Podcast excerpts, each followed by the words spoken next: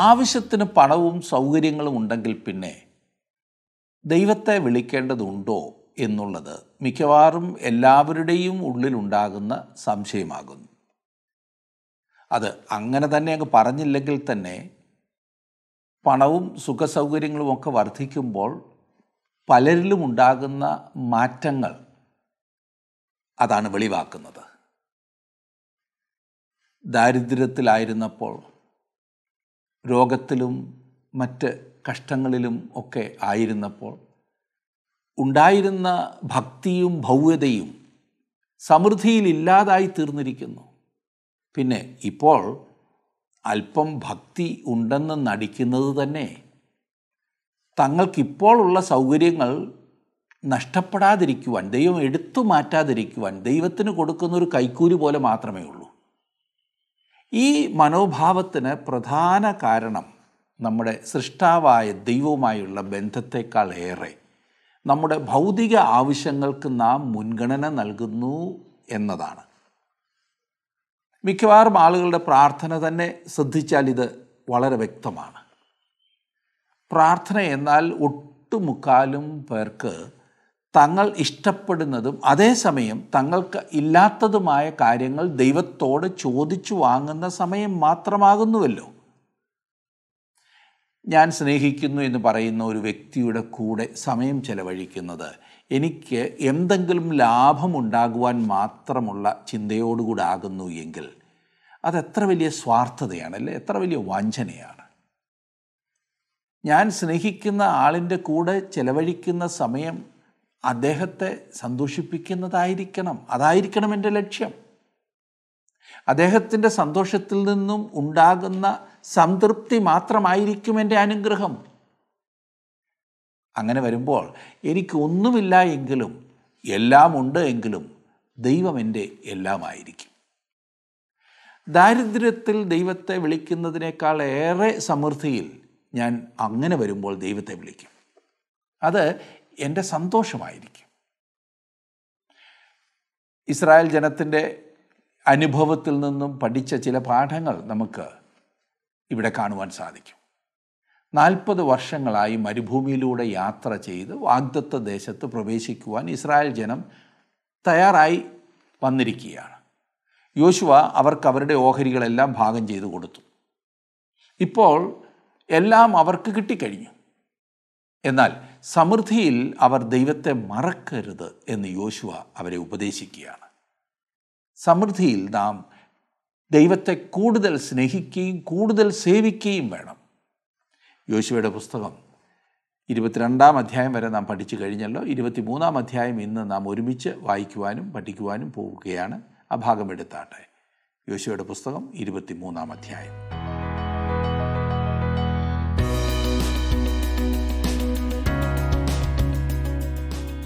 നാം യോശുവയുടെ പുസ്തകം ഇരുപത്തിമൂന്നാം അധ്യായമാകുന്നു ഇന്ന് പഠിക്കുവാൻ പോകുന്നത്. വർഷങ്ങൾ വർഷങ്ങൾ അലഞ്ഞു തിരിഞ്ഞതിന് ശേഷം കഷ്ടപ്പെട്ടതിന് ശേഷം തലമുറ ഒന്ന് രണ്ട് പിന്നിട്ട് കഴിഞ്ഞു. അവർ മിസ്രൈമിൽ നിന്ന് പുറപ്പെട്ടതിന് ശേഷം. ഒടുവിലായി ഇസ്രായേൽ മക്കൾ ദേശത്ത് വന്ന് സ്വസ്ഥമായി കഴിയുവാൻ ആരംഭിക്കുന്നതാകുന്നു നാം ഇരുപത്തിമൂന്നും ഇരുപത്തിനാലും അധ്യായങ്ങളിൽ കാണുന്നത്. ഇരുപത്തിരണ്ടാം അധ്യായത്തിൽ നാം ചിന്തിച്ച പ്രധാന ചിന്ത. ഇസ്രായേൽ മക്കൾ അവിടെ കനാൻ ദേശത്ത് പ്രവേശിച്ചതിന് ശേഷം ഒൻപതര ഗോത്രങ്ങൾ യോർദാന്റെ പടിഞ്ഞാറേക്കരയിലും രണ്ടര ഗോത്രങ്ങൾ കിഴക്കേക്കരയിലുമായി കഴിഞ്ഞു. ഈ രണ്ടര ഗോത്രങ്ങൾ ചെയ്ത ഒരു കാര്യത്തെ ഒൻപതര ഗോത്രങ്ങൾ കുറ്റപ്പെടുത്തുകയും അവരെ എങ്ങനെയെങ്കിലും ഒടുക്കിക്കളയുവാൻ വേണ്ടി അവരോട് യുദ്ധം ചെയ്യുവാൻ ഇറങ്ങി പുറപ്പെടുകയും ചെയ്തു. ആ വിഷയം ഈ രണ്ടര ഗോത്രങ്ങൾ അവർ യോർദാന്റെ കിഴക്കേക്കരയിൽ ഒരു യാഗപീഠം പണിതു എന്നുള്ളതാണ്. എന്നാൽ അവരെന്തിനു പണിതു എന്നുള്ളതിനെക്കുറിച്ച് ഈ ഒൻപതര ഗോത്രങ്ങളിലുള്ളവർ ഗൗരവമായി ചിന്തിച്ചില്ല. വാസ്തവത്തിൽ ഈ ഒൻപതര ഗോത്രങ്ങളിലുള്ളവർ ചെയ്തത് തെറ്റായിരുന്നു. ആ ബന്ധങ്ങളിൽ അത്രമാത്രം ഉലച്ചിലുണ്ടാക്കുവാൻ അവർ ഒരിക്കലും ശ്രമിക്കരുതായിരുന്നു എന്ന് നാം ചിന്തിക്കുകയുണ്ടായല്ലോ. നമ്മുടെയും ബന്ധങ്ങളെക്കുറിച്ച് കഴിഞ്ഞ ക്ലാസ്സിൽ നാം ചിന്തിച്ചല്ലോ. ഈ യോശയുടെ പുസ്തകം ഇരുപത്തിരണ്ടാം അധ്യായത്തിന്റെ ഒടുവിലത്തെ വാക്യത്തിൽ വളരെ ചിന്തിപ്പിക്കുന്നതായ വേറൊരു കാര്യമുണ്ട്. ഞാൻ ആ ഭാഗം ഒന്ന് വായിക്കാം. യോശുവിടെ പുസ്തകം ഇരുപത്തിരണ്ടാം അധ്യായത്തിന് മുപ്പത്തിനാലാം വാക്യം. റൂബേന്യരും ഗാദ്യരും യഹോവ തന്നെ ദൈവം എന്നതിന് ഇത് നമ്മുടെ മധ്യേ സാക്ഷി എന്ന് പറഞ്ഞ് ആ യാഗപീഠത്തിന് ഏത് എന്ന് പേരിട്ടു. ഈ യാഗപീഠം പണി കഴിപ്പിച്ചത് ഒരു നല്ല ആശയമായി പുറമേ തോന്നാവുന്നതാണ്. ഇതിന്റെ വേറൊരു വശമാണ് ഞാൻ ഇന്ന് പറയുവാൻ പോകുന്നത്. എന്നാൽ ഏത് എന്ന യാഗപീഠത്തെക്കുറിച്ച് നമുക്ക് അല്പം വിശദമായി ഒന്ന് ചിന്തിക്കാം.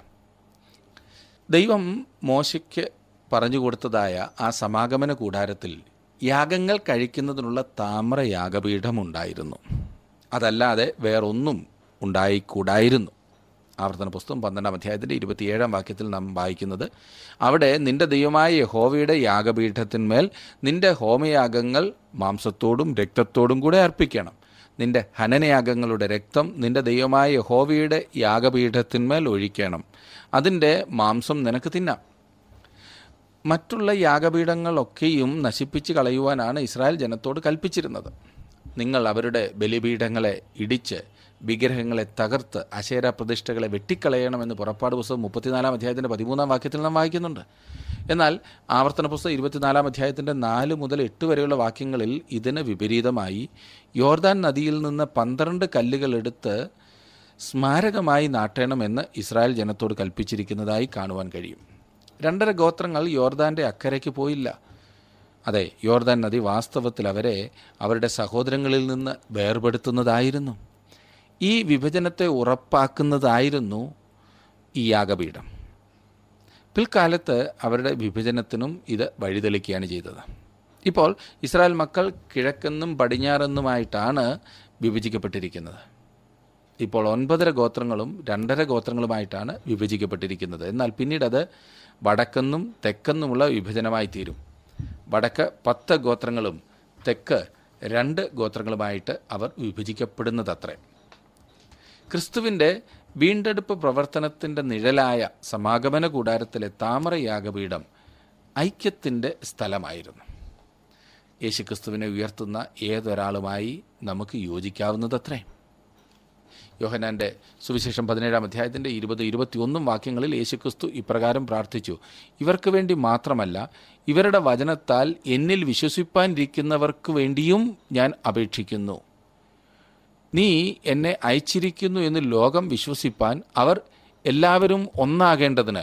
പിതാവേ നീ എന്നിലും ഞാൻ നിന്നിലും ആകുന്നത് പോലെ അവരും നമ്മിൽ ആകേണ്ടതിന് തന്നെ. ക്രിസ്തുവിലായിരിക്കുന്നവർ തമ്മിൽ ഒരു ഐക്യതയുണ്ട്. യാഗമായുള്ള ക്രിസ്തുവിന്റെ മരണത്തെയാണ് യാഗപീഠം സൂചിപ്പിക്കുന്നത്. ഈ രണ്ടര ഗോത്രങ്ങൾ രക്തരഹിത യാഗപീഠം പണിത് ഇസ്രായേൽ ജനതയെ വിഭജിച്ചതുപോലെ ദുരുപദേശത്താൽ ഇന്ന് അനേകർ സഭയെ ഭിന്നിപ്പിച്ചുകൊണ്ടിരിക്കുന്നു. ക്രിസ്തുവിന്റെ ദൈവത്വത്തിനും ക്രൂശിനും അവർ എതിരാണ്. രക്തമുള്ള ഒരു യാഗപീഠം അവർ ഇഷ്ടപ്പെടുന്നില്ല. അവർ ഒരു ഏത് പണിതിരിക്കുന്നു? യാഗം കഴിക്കേണ്ടത് യാഗപീഠത്തെങ്കിലാണ്. യാഗം കഴിക്കേണ്ടാത്ത ഒരു യാഗപീഠത്തെങ്കിലാണ് അവർ ഇപ്പോൾ ആരാധിക്കുന്നത്. അവർക്ക് രക്തമില്ലാത്ത ക്രിസ്തുവാണ് ഇത്. രണ്ടര ഗോത്രങ്ങളുടെ കാര്യത്തിൽ എന്ന പോലെ അവർ സത്യത്തിൽ നിന്ന് വ്യതിചലിച്ചു പോയിരിക്കുന്നുവെന്ന് അവരുടെ പ്രവർത്തനങ്ങൾ വ്യക്തമാക്കുന്നു. അവരുടെ ഫലം കൊണ്ട് നിങ്ങൾ അവരെ തിരിച്ചറിയുമെന്ന് നമ്മുടെ കർത്താവ് പറഞ്ഞിട്ടുണ്ട്. അനേക നൂറ്റാണ്ടുകൾക്ക് ശേഷം നമ്മുടെ കർത്താവ് ഗലീല കടലിന്റെ അക്കരയുള്ള ഗദരരുടെ ദേശത്ത് ചെന്നതിനെക്കുറിച്ച് നാം വായിക്കുന്നുണ്ടല്ലോ. അവിടെ വസിക്കുന്നവർ ഗാദ് ഗോത്രക്കാരായിരുന്നു. അവർ അപ്പോഴും യോർദാന്റെ എതിർകരയിലാണ് പാർത്തിരുന്നത് അതെ. അവർ യോർദാന്റെ എതിർകരയിൽ പാർത്തത് തികച്ചും തെറ്റായ ഒരു കാര്യമായിരുന്നു എന്ന് ഈ വർഷങ്ങൾക്ക് ശേഷമുള്ള അവരുടെ പ്രവർത്തനങ്ങളിൽ നിന്നും വ്യക്തമാകുന്നു. ഭൂതഗ്രസ്തനായ ഒരു മനുഷ്യൻ യേശുവിനെ കണ്ടുമുട്ടി. അവൻ കല്ലറകളിൽ പാർത്തിരുന്നു എന്ന് നാം വായിക്കുന്നല്ലോ. കർത്താവ് ആ മനുഷ്യനിൽ നിന്ന് ഭൂതത്തെ പറഞ്ഞയക്കുകയും അടുത്ത് മേഞ്ഞുകൊണ്ടിരുന്ന പന്നിക്കൂട്ടത്തിലേക്ക് കടക്കുവാൻ അനുവാദം കൊടുക്കുകയും ചെയ്തു. ഗദരദേശക്കാർ പന്നികളെ വളർത്തുന്ന തൊഴിലിൽ ഏർപ്പെട്ടിരുന്നു. ഒരു യഥാർത്ഥ യഹൂദൻ പന്നികളെ വളർത്തുന്ന തൊഴിൽ ഒരിക്കലും ചെയ്യുമായിരുന്നില്ല. അങ്ങനെ ചെയ്യുന്നതിനെക്കുറിച്ച് നിങ്ങൾക്ക് ചിന്തിക്കുവാൻ പോലും കഴിയില്ല. ദൈവത്തിന്റെ കൽപ്പനകൾ പാലിക്കുന്നതിൽ അവർ പരാജയപ്പെട്ടു പോയി അവർ യോർദാൻ നദിയുടെ തെറ്റായ കരയിലാണ് പാർക്കുന്നത്. രക്തമില്ലാത്ത ക്രിസ്തുവിനെ വാസ്തവത്തിൽ ചരിത്രത്തിൽ ജീവിച്ചിട്ടില്ലാത്ത ദൈവത്വമില്ലാത്ത മനുഷ്യജാതിയെ രക്ഷിപ്പാൻ കഴിവില്ലാത്തതായ ഒരു ക്രിസ്തുവിനെ ഉയർത്തുന്ന ദുരുപദേശക്കാരെന്ന് സഭയിലുണ്ട്. അവർ കാഴ്ചയ്ക്ക് ഭംഗിയുള്ള ഒരു യാഗപീഠമാണ് പണിയുന്നത്. അനേകർ അതിലേക്ക് ആകർഷിക്കപ്പെടുകയും ചെയ്യുന്നു. എന്നാൽ പ്രിയ സുഹൃത്തെ താങ്കൾ യോർദാൻ കടന്ന് അക്കരെ പോയിട്ടുണ്ടോ? ക്രിസ്തു വാഗ്ദാനം ചെയ്യുന്നതായ വീണ്ടെടുപ്പിന്റെ സ്വസ്ഥതയിൽ താങ്കൾ പ്രവേശിച്ചിട്ടുണ്ടോ എന്ന് താങ്കളെ തന്നെ ഒന്ന് ശോധന ചെയ്യുക. ഇരുപത്തിമൂന്നാം അധ്യായത്തിലേക്ക് നാം ഇനിയും വരികയാണ്. മരണസമയത്തുള്ള ദൂത് തിരുവചനത്തിൽ വളരെ സാധാരണയായിട്ടുള്ള ഒന്നാകുന്നു എന്ന് നമുക്കറിയാമല്ലോ. യാക്കോബ് തന്റെ പന്ത്രണ്ട് മക്കളെ അരികെ വിളിച്ച് ഓരോരുത്തരെയും സംബന്ധിച്ച പ്രവചനം നടത്തിയ കാര്യം നിങ്ങൾ ഓർക്കുന്നുണ്ടല്ലോ. പിന്നീട് മോശ പന്ത്രണ്ട് ഗോത്രങ്ങളെ അരികെ വിളിച്ച് അവരെ അനുഗ്രഹിച്ചു. ഇപ്പോൾ ഇസ്രായേൽ മക്കൾ ഗോത്രങ്ങളായി തീർന്നിരിക്കുന്നു. ഇവിടെ വാഗ്ദത്ത് നാട്ടിൽ നാൽപ്പത് വർഷത്തോളം അവരുടെ നായകനായിരുന്ന യോശുവ മരണത്തിനു മുൻപ് അവരോടുള്ള തന്റെ അവസാനത്തെ ദൂത് നൽകുന്നതായി നാം ഇരുപത്തിമൂന്നാം അധ്യായത്തിൽ കാണുന്നു. ഞാൻ ആദ്യത്തെ മൂന്ന് വാക്യങ്ങളൊന്ന് വായിക്കട്ടെ. യഹോവ ചുറ്റുമുള്ള സകല ശത്രുക്കളെയും അടക്കി ഇസ്രായേലിന് സ്വസ്ഥത നൽകി. ഏറെക്കാലം കഴിഞ്ഞ് യോശുവ വയസ്സ് എന്ന് വൃദ്ധനായ ശേഷം യോശുവ എല്ലാ ഇസ്രായേലിനെയും അവരുടെ മൂപ്പന്മാരെയും പ്രധാനികളെയും ന്യായാധിപന്മാരെയും പ്രമാണികളെയും വിളിച്ച് അവരോട് പറഞ്ഞ എന്തെന്നാൽ ഞാൻ വയസ്സ് ചെന്ന് വൃദ്ധനായിരിക്കുന്നു. നിങ്ങളുടെ ദൈവമായ ഹോവ നിങ്ങളുടെ നിമിത്തം ഈ സകല ജാതികളോടും ചെയ്തതൊക്കെയും നിങ്ങൾ കണ്ടിരിക്കുന്നു. നിങ്ങളുടെ ദൈവമായ ഹോവ തന്നെയല്ലോ നിങ്ങൾക്ക് വേണ്ടി യുദ്ധം ചെയ്തത്. ഞാൻ ജോലിയിൽ നിന്ന് വിരമിക്കുവാൻ തയ്യാറായിരിക്കുന്നു എന്നാണ് യോശുവ പറയുന്നത്. ഞാൻ വളരെ വൃദ്ധനായിരിക്കുന്നു. എനിക്ക് നിങ്ങളോട് അവസാനമായി ഏതാനും വാക്കുകൾ പറയുവാനുണ്ട്. ദൈവം നിങ്ങൾക്ക് വേണ്ടി ചെയ്തതൊക്കെയും നിങ്ങൾ കണ്ടുവല്ലോ എന്നാണ് യോശുവ ജനത്തെ തന്റെ അടുത്ത് വിളിച്ച് അവരോട് പറയുന്നത്. താങ്കളുടെ വിലപ്പെട്ട നിർദ്ദേശങ്ങളും അഭിപ്രായങ്ങളും പ്രാർത്ഥനാ വിഷയങ്ങളും ഇന്ന് തന്നെ ഞങ്ങളെ വിളിച്ചറിയിക്കുക. വിളിക്കേണ്ട number eight two eight one three eight four four five five.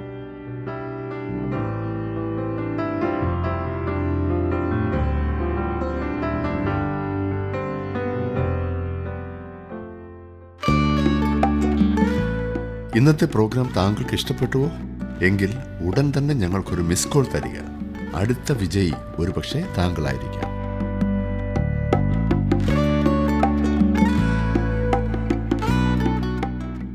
നാല് മുതലുള്ള വാക്യങ്ങളിലേക്ക് നാം വരുമ്പോൾ കാണുന്നു.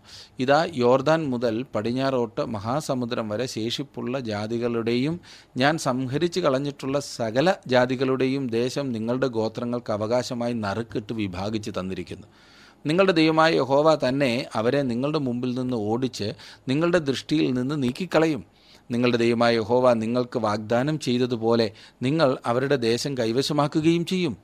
ആകയാൽ മോശയുടെ ന്യായപ്രമാണ പുസ്തകത്തിൽ എഴുതിയിരിക്കുന്നതൊക്കെയും പ്രമാണിച്ച് നടപ്പാനും അതിൽ നിന്ന് വലത്തോട്ടെങ്കിലും ഇടത്തോട്ടെങ്കിലും മാറാതിരിപ്പാനും ഏറ്റവും ഉറപ്പുള്ളവരായിരിപ്പീൻ. മോശ അവരോട് പറഞ്ഞ കാര്യം തന്നെയാണ് യോശുവയും അവരോടിപ്പോൾ പറയുന്നത്. ഏഴും എട്ടും വാക്യങ്ങൾ കൂടി വായിക്കട്ടെ. നിങ്ങളുടെ ഇടയിൽ ശേഷിച്ചിരിക്കുന്ന ഈ ജാതികളോട് നിങ്ങൾ ഇടകലരരുത്. എത്ര കൃത്യമായിരിക്കുന്നില്ലേ?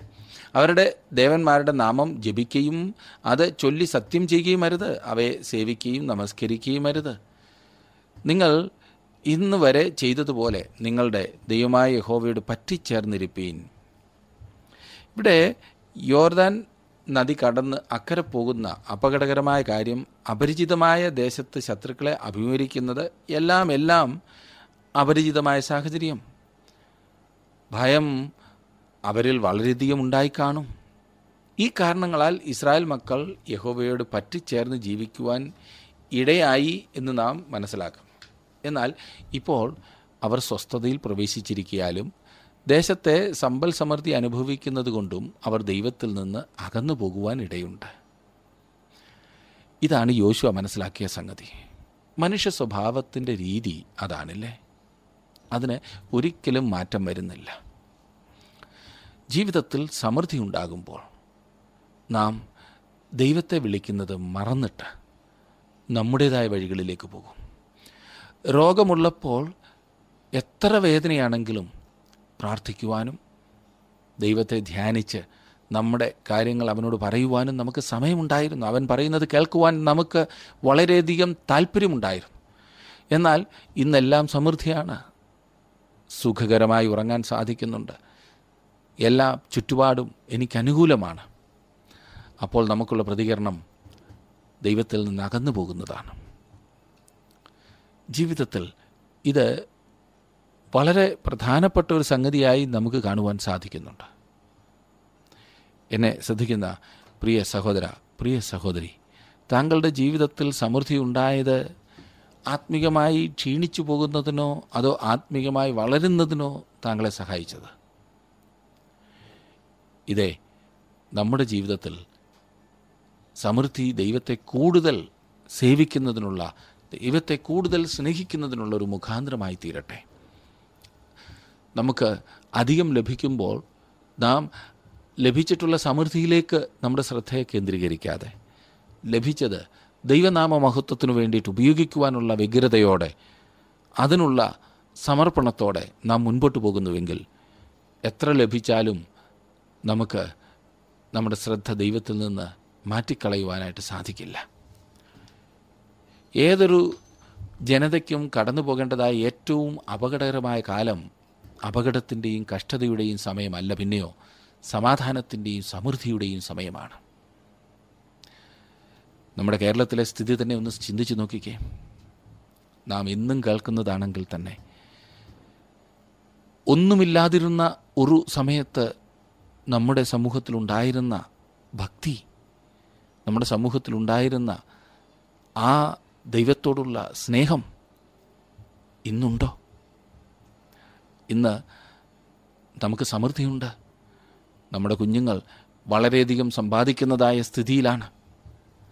വളരെ കഷ്ടപ്പെട്ട് കഴിഞ്ഞിരുന്ന കാലത്ത് പത്താം ക്ലാസ് പാസ്സാകുവാൻ കഷ്ടപ്പെട്ടിരുന്ന കുഞ്ഞ്. എന്നാൽ ദൈവാനുഗ്രഹം ഒന്നുകൊണ്ട് മാത്രമാണ് വിദ്യാഭ്യാസം കുറവാണെങ്കിലും അവൻ ഇന്ന് സമ്പാദിക്കുവാൻ സാധിക്കുന്നത് അവൾക്കിന്ന് ജീവിതത്തിൽ ഉയർന്നു വരുവാൻ സാധിച്ചത്. അത് ദൈവത്തോടുള്ള നന്ദി സൂചകമായി നാം കൂടുതൽ ദൈവിക കാര്യങ്ങളിൽ മുൻപോട്ട് വരേണ്ടതിന് പകരം നാം പിൻപോട്ട് പോവുകയാണ് ഉണ്ടായത് കുടുംബ പ്രാർത്ഥനയിൽ പണ്ട് ഉണ്ടായിരുന്നത്രയും ശുഷ്കാന്തിയില്ല. ദൈവത്തെ ആരാധിക്കുന്നതിൽ നമുക്കുണ്ടായിരുന്ന താല്പര്യം കുറഞ്ഞുപോയി. ഇന്ന് എല്ലാം ഒരു ചടങ്ങ് മാത്രം. ദൈവം അനുഗ്രഹിച്ചു ഇനിയും എന്താണ് വേണ്ടത് എന്ന ചിന്തയാണ് പലർക്കും. ഇതേ സാഹചര്യമാണ് ഇസ്രായേൽ മക്കളിലുള്ളത്. അതുകൊണ്ടത്ര യോശുവ ഇസ്രായേൽ ജനത്തിന് ഈ മുന്നറിയിപ്പ് നൽകിയിരിക്കുന്നത്. യോശുവ പറയുന്നു ദൈവം നിങ്ങൾക്ക് വേണ്ടി ഈ അത്ഭുതകരമായ കാര്യങ്ങൾ ചെയ്തിരിക്കുന്നു. ഇപ്പോൾ അവനോട് പറ്റിച്ചേർന്നിരിക്കുകയും അവനെ അനുസരിക്കുകയും ചെയ്യുക. അങ്ങനെ ചെയ്താൽ ദൈവം തുടർന്നും നിങ്ങളെ അനുഗ്രഹിക്കും. എന്നാൽ അവർ അവരുടെ ദൈവത്തെ വിട്ട് മാറിപ്പോയാൽ എന്ത് സംഭവിക്കും എന്നുള്ള മുന്നറിയിപ്പും യോശുവ നൽകുന്നുണ്ട്. പതിനൊന്ന് മുതൽ പതിമൂന്ന് വരെയുള്ള വാക്യങ്ങൾ ഞാനൊന്ന് വായിക്കട്ടെ. അതുകൊണ്ട് നിങ്ങളുടെ ദൈവമായ യഹോവയെ സ്നേഹിപ്പാൻ പൂർണ മനസ്സോടെ ഏറ്റവും ജാഗ്രതയായിരിപ്പീൻ. അല്ലാതെ നിങ്ങൾ വല്ല പ്രകാരവും പിന്തിരിഞ്ഞ് നിങ്ങളുടെ ഇടയിലുള്ള ഈ ശേഷം ജാതികളോട് ചേർന്ന് വിവാഹ സംബന്ധം ചെയ്യുകയും നിങ്ങൾ അവരോടും അവർ നിങ്ങളോടും ഇടകലരുകയും ചെയ്താൽ നിങ്ങളുടെ ദൈവമായ യഹോവ മേലാൽ ഈ ജാതികളെ നിങ്ങളുടെ മുമ്പിൽ നിന്ന് നീക്കിക്കളകയില്ലെന്നും നിങ്ങളുടെ ദൈവമായ യഹോവ നിങ്ങൾക്ക് തന്നിരിക്കുന്ന ഈ നല്ല ദേശത്തു നിന്ന് നിങ്ങൾ നശിച്ചു പോകും വരെ അവർ നിങ്ങൾക്ക് കുടുക്കും കണിയും വിലാപ്പുറത്ത് ചമ്മട്ടിയും കണ്ണിൽ മുള്ളുമായിരിക്കുമെന്ന് അറിഞ്ഞുകൊള്ളുവീൻ. എത്ര മനോഹരമായിട്ടാണ് ദൈവം തന്റെ വചനത്തിൽ തന്റെ ദാസന്മാരിലൂടെ മുന്നറിയിപ്പ് നൽകുന്നത്. പതിനാലാം ആക്കി നോക്കി ഇതാ ഞാൻ ഇന്ന് സകല ഭൂവാസികളുടെയും വഴിയായി പോകുന്നു. നിങ്ങളുടെ ദൈവമായ ഹോവ നിങ്ങളെക്കുറിച്ച് അരുളി ചെയ്തിട്ടുള്ള സകല നന്മകളിലും വെച്ച് ഒന്നിനും വീഴ്ച വന്നിട്ടില്ലെന്ന് നിങ്ങൾക്ക് പൂർണ ഹൃദയത്തിലും പൂർണ മനസ്സിലും ബോധമായിരിക്കുന്നു. സകലവും നിങ്ങൾക്ക് സംഭവിച്ചു ഒന്നിനും വീഴ്ച വന്നിട്ടില്ല. ദൈവത്തിന്റെ ശിക്ഷാവിധി അവരുടെ മേൽ വരും എന്ന് യോശുവ അവർക്ക് മുന്നറിയിപ്പ് നൽകുന്നു. പതിനഞ്ചും പതിനാറും വാക്യങ്ങൾ നോക്കിക്കാട്ടെ. നിങ്ങളുടെ ദൈവമായ യഹോവ നിങ്ങളോട് അരളി ചെയ്തിട്ടുള്ള എല്ലാ നന്മകളും നിങ്ങൾക്ക് സംഭവിച്ചതുപോലെ തന്നെ നിങ്ങളുടെ ദൈവമായ യഹോവ നിങ്ങൾക്ക് തന്നിരിക്കുന്ന ഈ നല്ല ദേശത്ത് നിന്ന് നിങ്ങളെ നശിപ്പിക്കും വരെ യഹോവ എല്ലാ തിന്മകളും നിങ്ങളുടെ മേൽ വരുത്തും. നിങ്ങളുടെ ദൈവമായ യഹോവ നിങ്ങളോട് കൽപ്പിച്ചിട്ടുള്ള അവന്റെ നിയമം നിങ്ങൾ ലംഘിക്കുകയും ചെന്ന് അന്യദൈവങ്ങളെ സേവിച്ച് നമസ്കരിക്കുകയും ചെയ്താൽ യഹോവയുടെ കോപം നിങ്ങളുടെ നേരെ ജ്വലിക്കും. അവൻ നിങ്ങൾക്ക് തന്നിട്ടുള്ള ഈ നല്ല ദേശത്തു നിന്ന് നിങ്ങൾ വേഗം നശിച്ചു പോകുകയും ചെയ്യും. ഇത് ഒരു മുന്നറിയിപ്പിനേക്കാൾ അധികമായി ഒരു പ്രവചനമായിരുന്നു.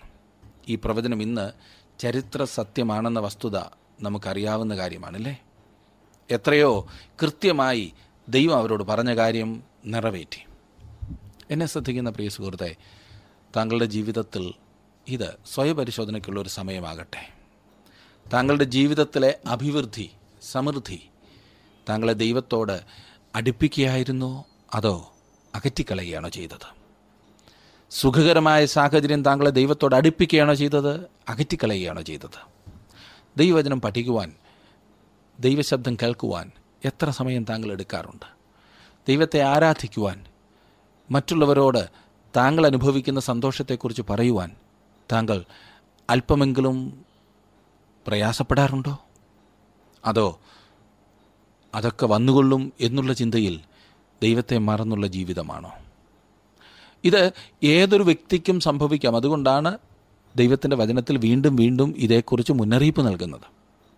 അതുകൊണ്ട് താങ്കളുടെ ജീവിതത്തെ ഒന്ന് സ്വയപരിശോധന ചെയ്യുന്നത് വളരെ നല്ലതാണ്. നാം നമ്മുടെ ജീവിതത്തിൽ ദൈവത്തോട് പറ്റിച്ചേർന്ന് ജീവിപ്പാൻ ദൈവം ആഗ്രഹിക്കുന്നു. അതാണ് നമ്മുടെ തലമുറകൾക്ക് കൊടുത്തിട്ട് പോകുവാൻ നമ്മുടെ കൈവശമുള്ള സമ്പത്ത്. ഒരുപക്ഷെ നാം ചിന്തിച്ചേക്കാം നാം സമ്പാദിക്കുന്നതാകുന്നു അടുത്ത തലമുറയ്ക്ക് സന്തോഷകരമാകുവാൻ പോകുന്നത്. ഒരിക്കലുമല്ല സുഹൃത്തെ. താങ്കളെക്കാൾ മിടുക്കരായി സമ്പാദിച്ചതൊക്കെയും കളഞ്ഞേച്ചു പോവുകയും അനുഭവിക്കേണ്ടവർ അനുഭവിക്കാതെ നഷ്ടപ്പെടുത്തുകയും ചെയ്ത ഒരു ചരിത്രമാണ് നമുക്ക് ലോകത്തിൽ കാണുവാൻ സാധിക്കുന്നത്. എന്നാൽ ദൈവത്തെ വിളിക്കുകയും സത്യസന്ധമായി ദൈവവചനപ്രകാരം ജീവിക്കുകയും ചെയ്തതായ ആളുകൾ അധികമൊന്നും ഈ ലോകത്തിൽ സമ്പാദിച്ചില്ല എന്ന് തോന്നിയാൽ തന്നെ അവർ ലോകത്തിന് തന്നെ ഒരു ആവേശമായി തീർന്നിട്ടുണ്ട്. തലമുറകൾക്ക് അവർ അനുഗ്രഹമായി തീർന്നിട്ടുണ്ട്. തലമുറകളിലൂടെ ജീവിക്കുവാൻ സാധിക്കുന്ന അനുഗ്രഹം.